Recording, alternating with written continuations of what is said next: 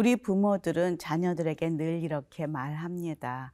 낯선 사람을 조심해라. 길 건널 때 조심해라. 모르는 사람이 와서 가자 그럼 가지 말아라. 늘 걱정스러운 마음으로 그렇게 애가 커도 이야기하곤 합니다. 오늘 말씀 속에서 어, 예수님이 제자들을 남겨놓고 떠나시면서 그런 마음으로 제자들에게 하나하나 일러주고 있습니다. 한번 그 현장으로 가보시죠.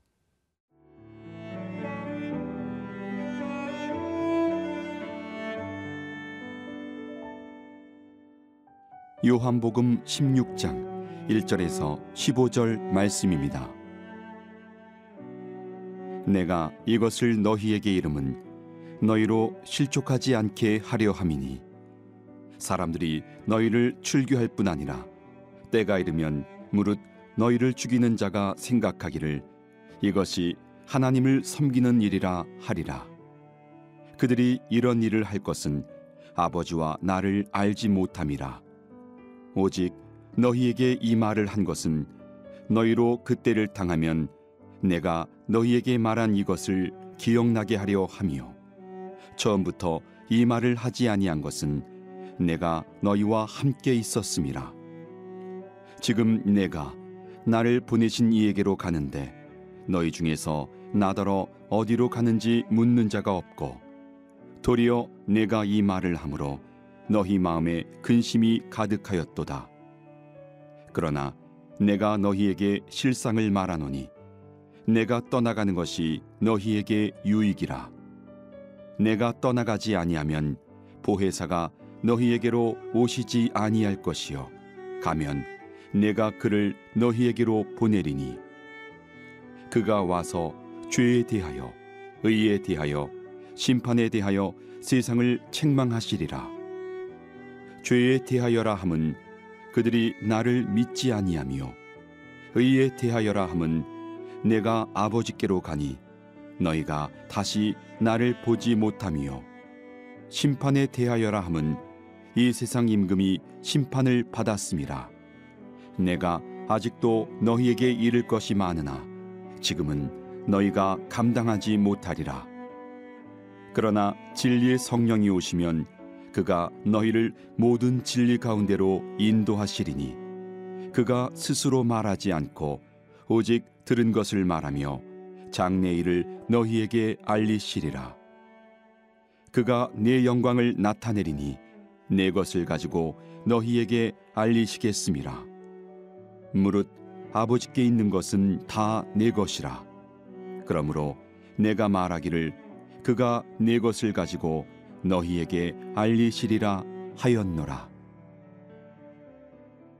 어제 큐티였던 요한복음 15장 18절부터는 예수님은 제자들에게 당신들이 핍박을 받을 것이다. 순환이 앞으로 다가올 것이다. 그렇게 예고하셨습니다.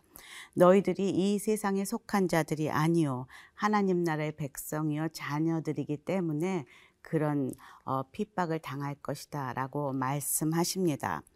왜 이런 이야기를 계속 하실까? 제자들은 의아하고 궁금하고 그리고 내심 불안합니다. 그들에게 예수님 말씀하시죠. 1절, 2절.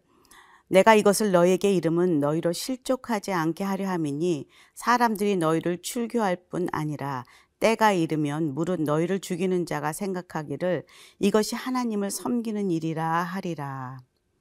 예수님을 십자가에 못 박고 죽이면서 강도 바라바를 대신 내어달라고 외쳤던 그런 유대인들의 행동, 이성적으로 이해가 되지 않는 그의 행동, 아마 하나님을 잘 섬긴다라는 자신들의 착각과 합리화가 그 안에 있었다는 것이죠.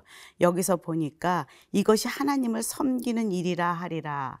라고 자신들이 그렇게 굳게 믿고 있기에 담대하게 예수님을 십자가에 못 박을 수 있었던 것이죠. 물론 그 안에 욕심이 있었지만 자신들의 그 욕심을 합리화하는 그들의 모습을 지금 이야기하고 있습니다.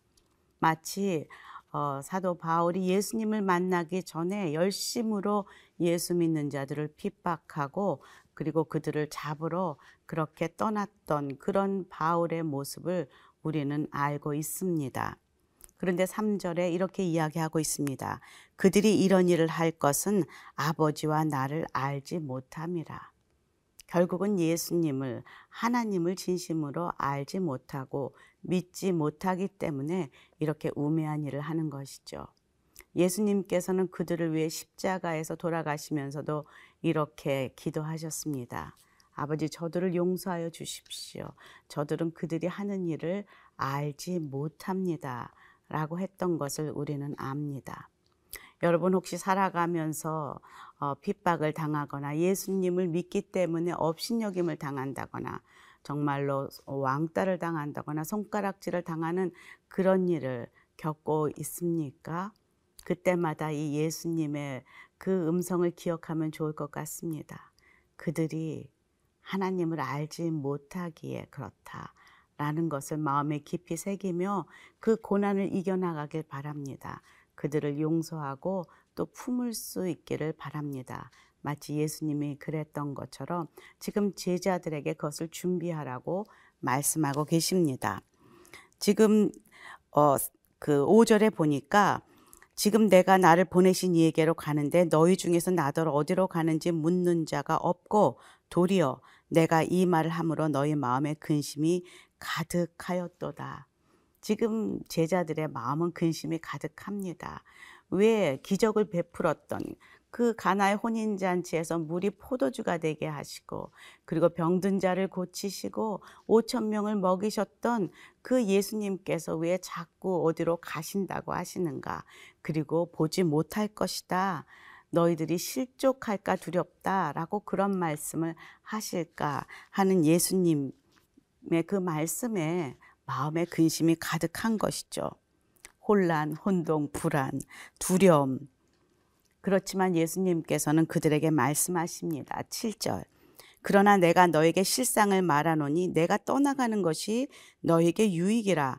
내가 떠나가지 아니하면 보혜사가 너에게로 오시지 아니할 것이요. 가면 내가 그를 너희에게 보내리라. 예수님께서는 그들을 그냥 놔두시는 것이 아니라 오히려 성령 하나님을 보내서 성령 하나님께서 그들을 인도하시도록 그렇게 하실 것이다. 염려하지 말아라. 그것이 너희에게 더 유익할 것이다. 라고 말씀하십니다. 이것은 지금 우리 이 시대를 사는 우리도 동일하게 들려주신 하나님 말씀입니다. 이 어두운 세상 가운데 성령 하나님을 의지하지 않으면 너희는 마음에 근심할 수밖에 없다. 라고 말씀하십니다.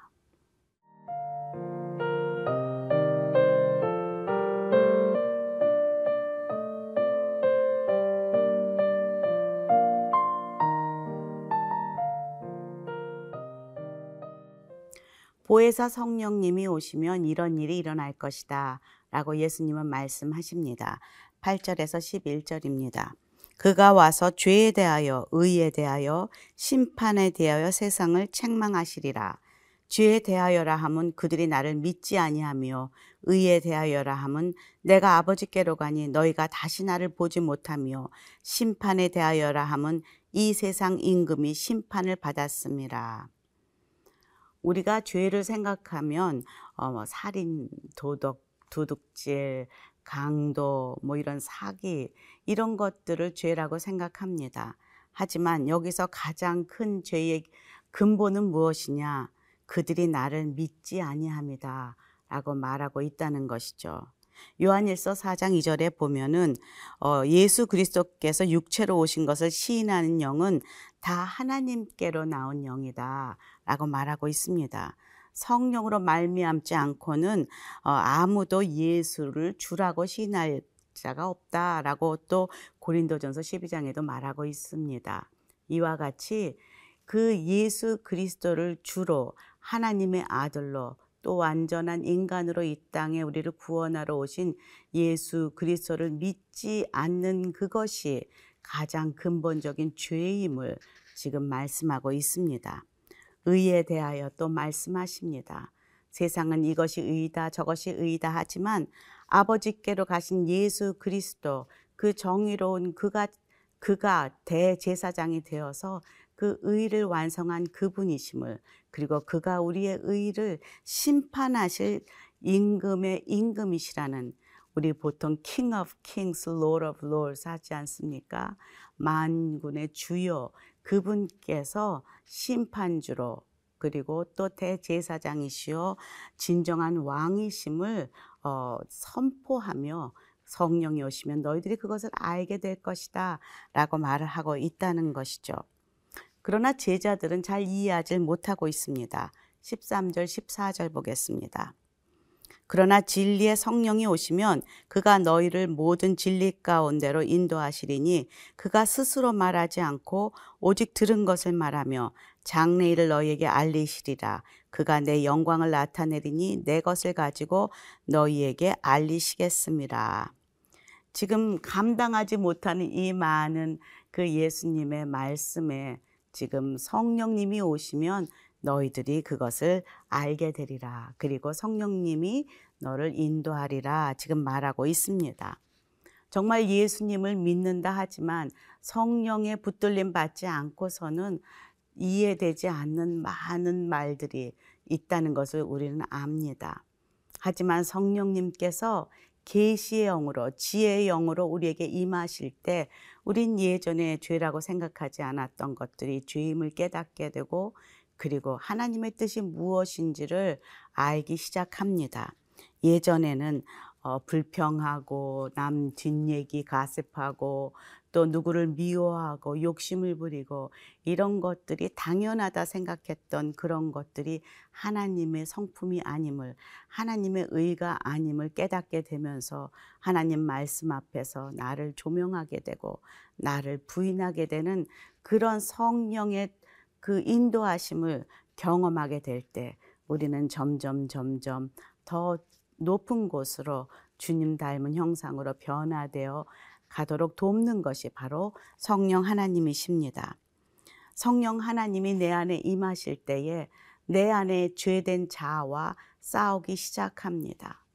나의 그 본능은, 나의 이 죄성은 육신의 정욕, 안목의 정욕, 이생의 자랑에 너무나 쉽게 끌리는 나의 정욕, 나의 죄성이 주님과 성령의 그 소욕과 매일매일 싸우는 것, 이것이 영적인 싸움입니다. 사도 바울이 고백했듯이 내 안에 두, 두 내가 싸우고 있다라는 것처럼 매일매일 우리도 경험합니다. 그러나 거기서 나의 육신의 죄를 누르고 주님의 뜻을 따르기로 결정하는 것이 바로 믿음입니다. 오늘도 그런 믿음의 삶을 사는 저와 여러분이 되기를 간절히 축원합니다. 기도하겠습니다. 하나님, 예수님의 말씀을 기억합니다. 지금 우리도 성령님께서 우리 안에 계셔서 매일매일 우리를 인도하심을 믿습니다. 오늘도 그 성령님을 의지하며 살아갈 수 있도록 도와주시옵소서. 예수님 이름으로 기도합니다. 아멘.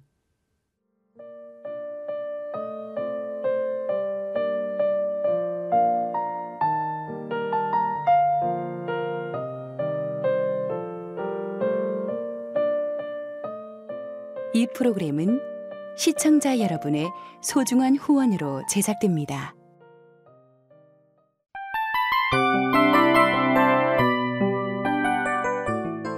이 프로그램은 청취자 여러분의 소중한 후원으로 제작됩니다.